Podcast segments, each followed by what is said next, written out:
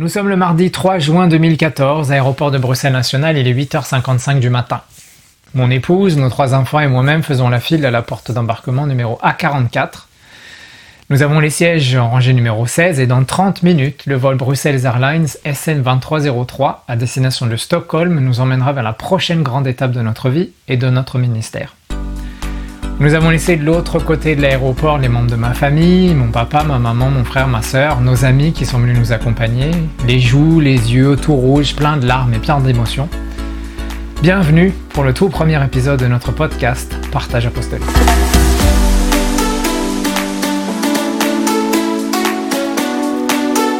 Alors avant d'aller plus loin dans cet épisode, ben, je vous invite à vous abonner que ce soit sur votre application de podcast préférée, sur Spotify si vous écoutez sur Spotify, ou bien notre chaîne euh, YouTube, ou encore notre page Facebook. Tous les liens se trouvent dans la description de cet épisode. Alors n'hésitez pas à partager, euh, n'hésitez pas à laisser vos commentaires, envoyez-nous vos questions, nous lisons tous les messages, on essaye d'y répondre le plus rapidement possible.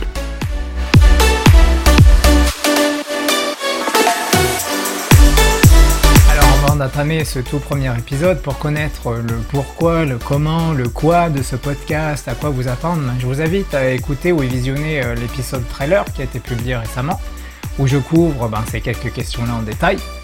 Comme ça, vous savez à quoi vous attendre à l'avenir avec ce podcast.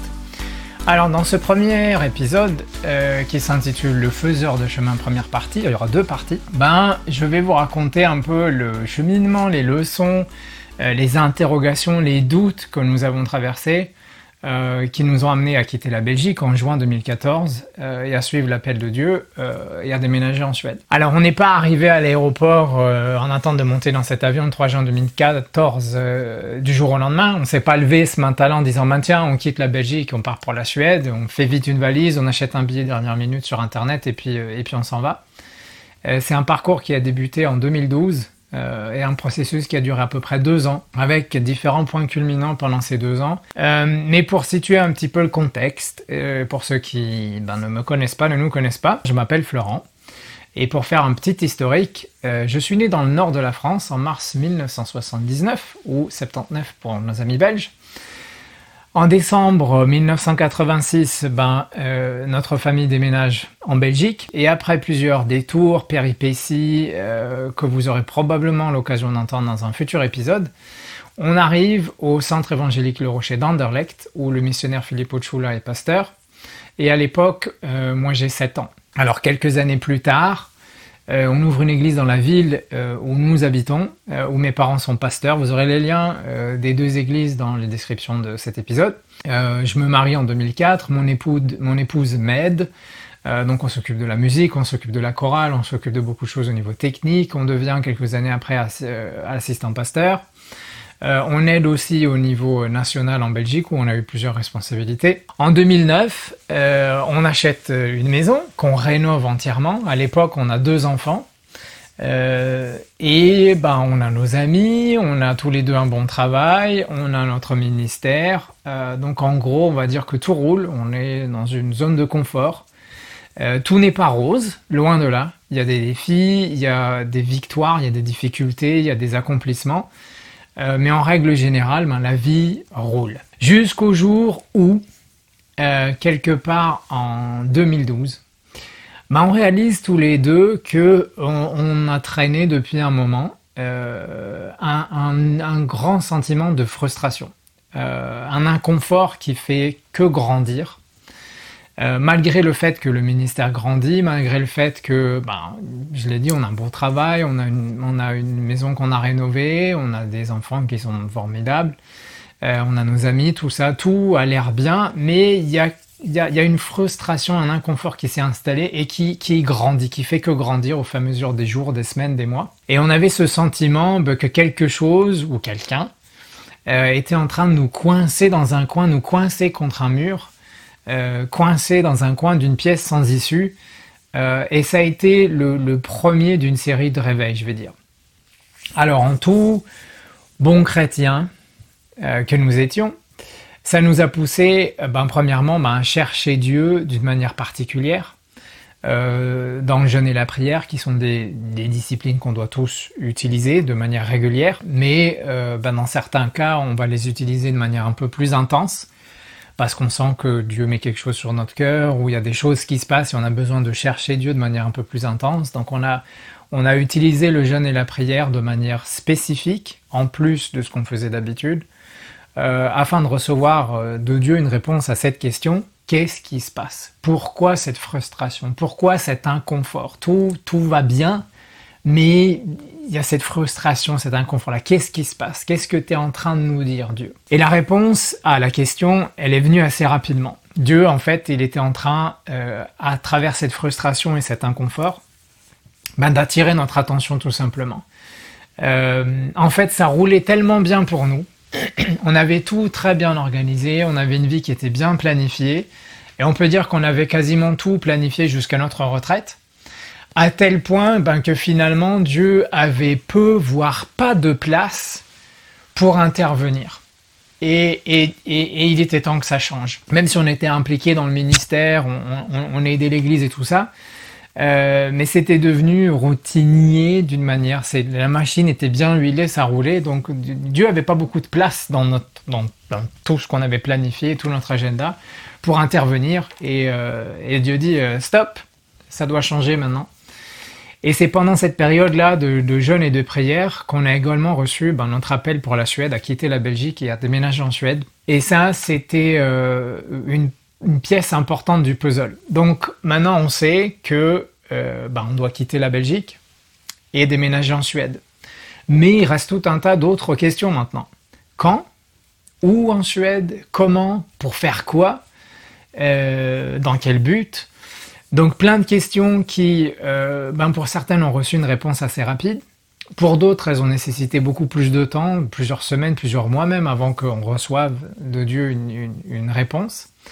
Il y a certaines de ces questions et de ces détails euh, dans tout ce processus où on n'a pas encore reçu totalement de, de réponse. Euh, mais voilà, c'est le point où on en est. maintenant qu'on sait qu'on doit déménager et qu'on va déménager vers la Suède, ben on commence à s'organiser on commence à discuter, on commence à planifier, on commence à informer, on commence à faire les démarches nécessaires pour ben, passer le relais des responsabilités qu'on avait au niveau national, au niveau de l'église locale.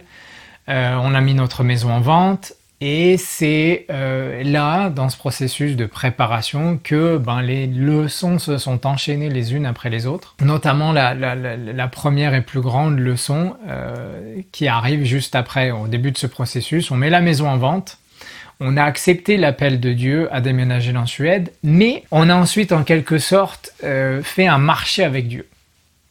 Alors on s'est dit, ok Dieu, tu veux qu'on déménage en Suède? Euh, Ok, on y va, mais la maison, elle doit être vendue, euh, on doit trouver un travail, on doit trouver un logement, on doit trouver une école pour les enfants, on a besoin de ceci, on a besoin de cela. Et on avait fait une liste longue comme le bras Adieu, c'est ok, on déménage en Suède, mais ça, ça, ça, ça, ça, ça, ça doit être résolu avant qu'on puisse déménager. Et là, la période d'attente, euh, elle commence. Les semaines passent, les mois passent, euh, la maison se vend pas, malgré le fait qu'on avait trois agences immobilières sur le coup, et ça nous bloque complètement. Pensions-nous à ce moment-là, c'est vrai, la maison se vend pas, on peut pas partir. Euh, mais Dieu nous a rappelé à plusieurs reprises, il a confirmé à plusieurs reprises que ben il était au contrôle, il est au contrôle de la situation, il sait ce qu'il fait et qu'on devait simplement lui faire entièrement confiance. Alors dans les nombreuses situations qui se sont produites, je vais essayer d'en partager euh, certaines avec vous. Ben, il a utilisé des personnes qu'on connaissait, des personnes dans notre entourage, des personnes dans, notre, dans, dans nos cercles, euh, d'amis, de connaissances, de, ministres de l'Évangile.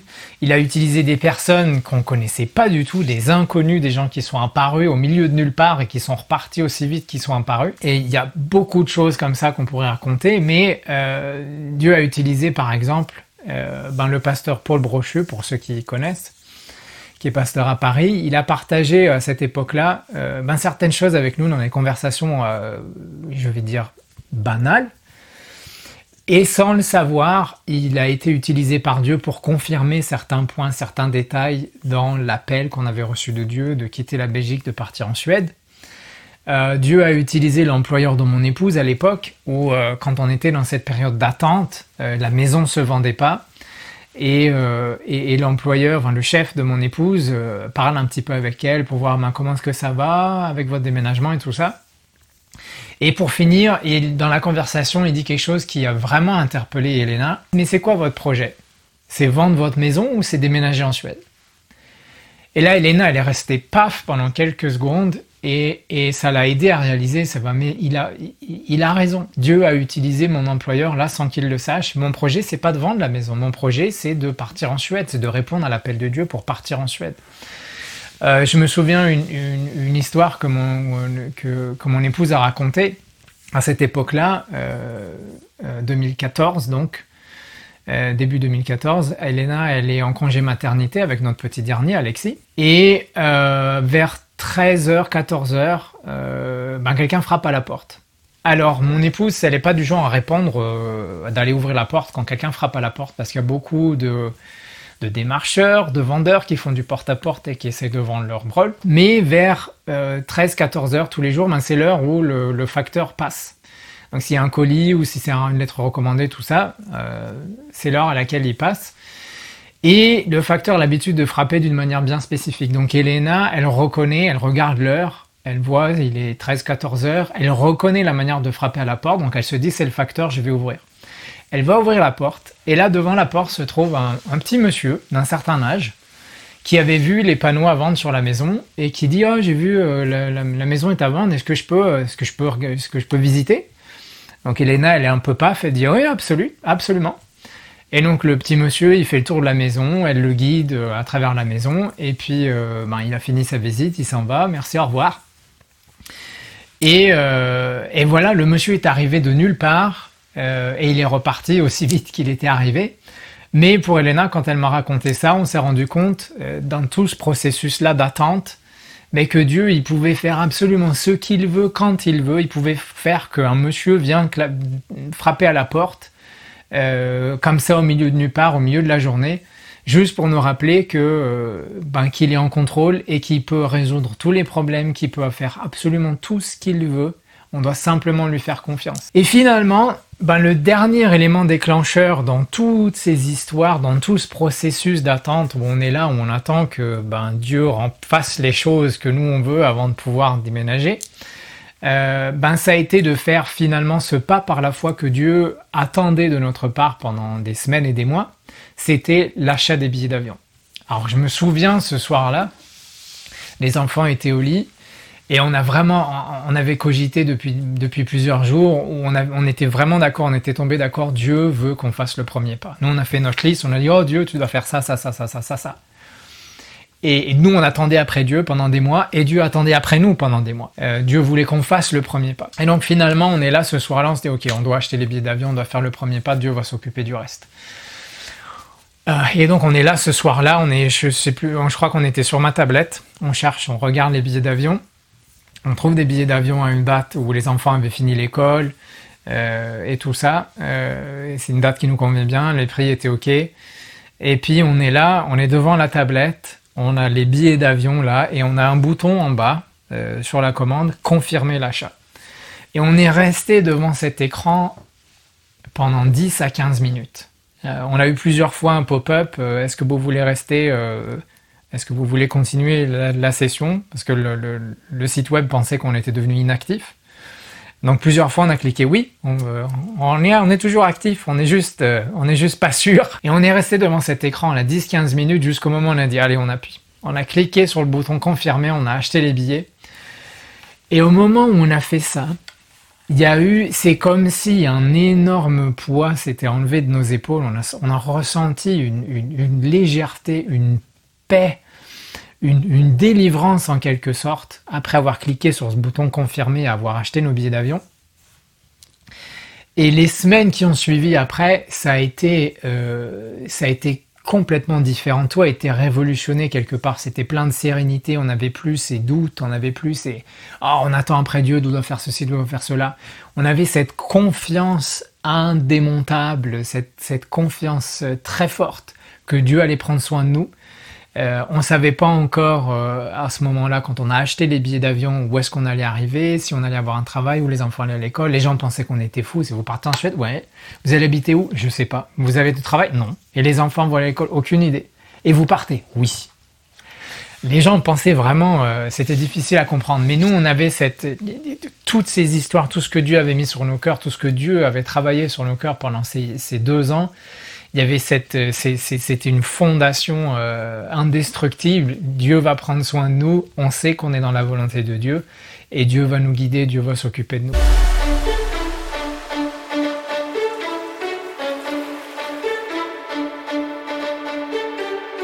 Euh, Elena, elle s'est fait embaucher, elle a trouvé un travail en Suède avant même qu'on soit arrivé en Suède, sans passer une seule interview. Alors sa sœur, qui travaillait dans une maison de retraite, et ils avaient besoin de, personnel en plus dans la maison de retraite, et donc elle a parlé avec un des chefs, elle a dit oh, ma sœur, elle va déménager en Suède, euh, et elle a besoin d'un travail. Et ils ont même pas appelé Elena, ils ont pas fait d'interview, ils ont dit oh ok c'est ta sœur elle peut travailler. Donc euh, ils ont envoyé par la poste une proposition de contrat, on a regardé tout était bien. Donc Elena elle a signé, elle a renvoyé. Donc elle avait un travail avant même qu'on arrive en Suède. On a également trouvé un logement de manière miraculeuse. Alors là, le miracle, on l'a pas compris tout de suite. On l'a compris à peu près deux ans après qu'on déménageait, alors qu'on était à nouveau entre deux déménagements. On quittait l'appartement pour déménager dans une maison qu'on venait d'acheter. Euh, en Suède, les villes et les communes euh, sont propriétaires de, beaucoup de maisons d'appartements. Et euh, en général, il y a une société qui est gérée par la commune, mais qui est indépendante du conseil communal et tout ça. Euh, qui met en location et qui s'occupe d'entretenir et de louer euh, ben, toutes ces, tous ces appartements. Et euh, la majorité d'entre eux utilisent un système de file d'attente. il y a différentes manières d'avoir ce système de file d'attente, mais la majorité d'entre eux, on s'inscrit dans la file d'attente, bien souvent sur leur site internet, et on reçoit un point par jour dans la file d'attente. Et donc ces sociétés communales, elles publient sur leur site internet les appartements qui sont bientôt disponibles. Et donc les locataires qui veulent déménager dans un autre appartement ou les gens qui cherchent après un appartement bah, regardent sur leur site internet après les appartements dont ils pourraient être intéressés. Quand vous avez trouvé quelque chose qui vous intéresse, vous marquez votre intérêt sur l'appartement. Et à la fin de la période de publication, en général c'est 2-3 semaines, euh, ben, les 5 ou 10 personnes qui sont le plus haut dans la liste, qui en général ont le plus de points, ben, reçoivent une invitation à aller visiter l'appartement.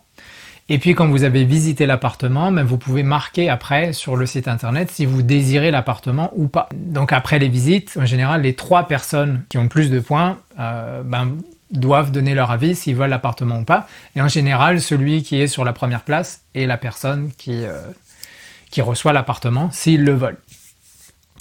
Et donc nous on est là, on a à peu près 200 points. Euh, accumulé, donc ça fait à peu près 6 ou 7 mois euh, dans la file d'attente. On est dans les trois premiers.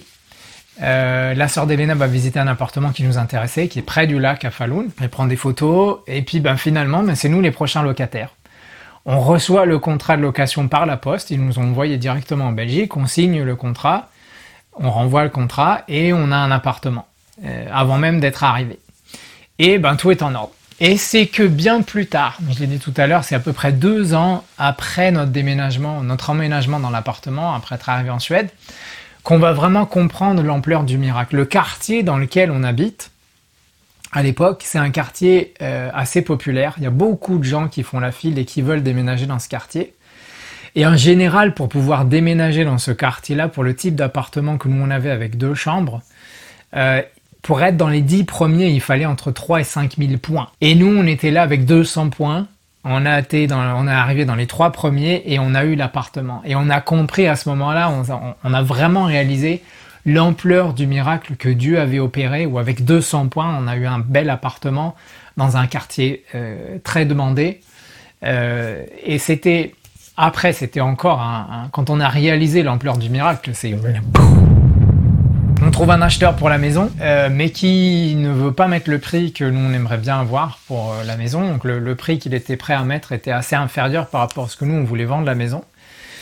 Euh, l'agence immobilière finalement décide de faire une négociation, donc elle nous rassemble nous et, euh, l'acheteur potentiel. On discute un petit peu et puis finalement euh, l'agent immobilier pose la question votre prix maximum, c'est quoi votre prix où vous, vous, pouvez pas aller au-dessus Et là il a même pas réfléchi plus de 2-3 secondes et il a mis le prix que nous on avait décidé, le, le, prix minimum où on avait dit ok à ce prix-là on la laisse partir. Ça rembourse pas tout mais on la laisse partir. donc comme ça, tout à coup, euh, on est tombé d'accord sur le prix. La vente ne s'est pas faite à ce moment-là. Le, monsieur qui voulait acheter a eu, d'autres soucis. Mais encore une, chose là, où, euh, la, porte avait l'air fermée. Et quand l'acheteur potentiel est parti après, on discutait avec l'agent immobilier. Et l'agent immobilier, il est resté paf, il dit, euh, c'est, vous avez quand même, c'est, j'ai jamais vu ça, c'est vraiment de la chance. Et on a pu témoigner avec l'agent immobilier, on dit, c'est, pas de la chance, on marche avec Dieu, on est chrétien, et, Dieu vient nous donner un, indice en plus, il vient nous donner une confirmation en plus que euh, on est dans sa volonté pour quitter la Belgique, et il est en contrôle, et on a juste besoin de lui faire confiance. Ça a été l'occasion pour nous de leur témoigner.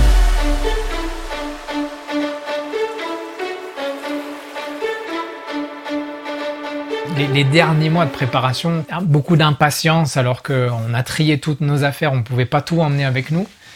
Donc on a trié toutes nos affaires, qu'est-ce qu'on allait garder, qu'est-ce qu'on allait jeter, qu'est-ce qu'on allait vendre? On avait organisé une énorme brocante euh, pendant le week-end de Pâques, pendant deux jours, où on avait sorti tous les meubles et les affaires qu'on voulait vendre, qu'on voulait pas prendre avec nous. Et les gens venaient toute la journée discuter avec nous, il faisait super beau. Euh, et acheter nos affaires et, ça nous aidait nous ben, à avoir de l'argent pour acheter euh, des nouveaux meubles quand on serait en Suède.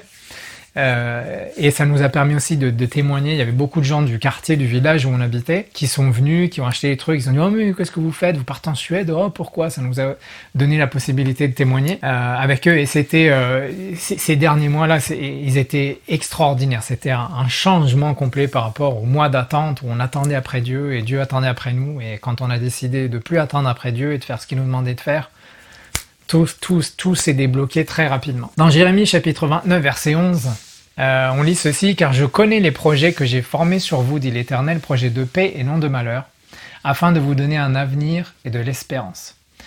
Alors ce verset-là, il a vraiment pris tout son sens euh, dans notre vie, ben, tout au long de ce processus, jusqu'à notre déménagement, et même encore après, et même encore aujourd'hui, on redécouvre euh, les vérités, les profondeurs de ce verset, à travers tout ce qu'on expérimente tous les jours et tout ce qu'on a expérimenté euh, pendant ces, deux ans jusqu'à notre déménagement. C'est la fin de ce tout premier épisode. Si vous avez des questions, si vous avez des commentaires, je vous invite à les laisser euh, dans, la section des commentaires sous cette vidéo, de nous envoyer un email, euh, de nous envoyer un message sur notre page Facebook, de nous envoyer un tweet sur Twitter. et je vous donne rendez-vous dans le prochain épisode qui s'intitule Le faiseur de chemin partie 2. À bientôt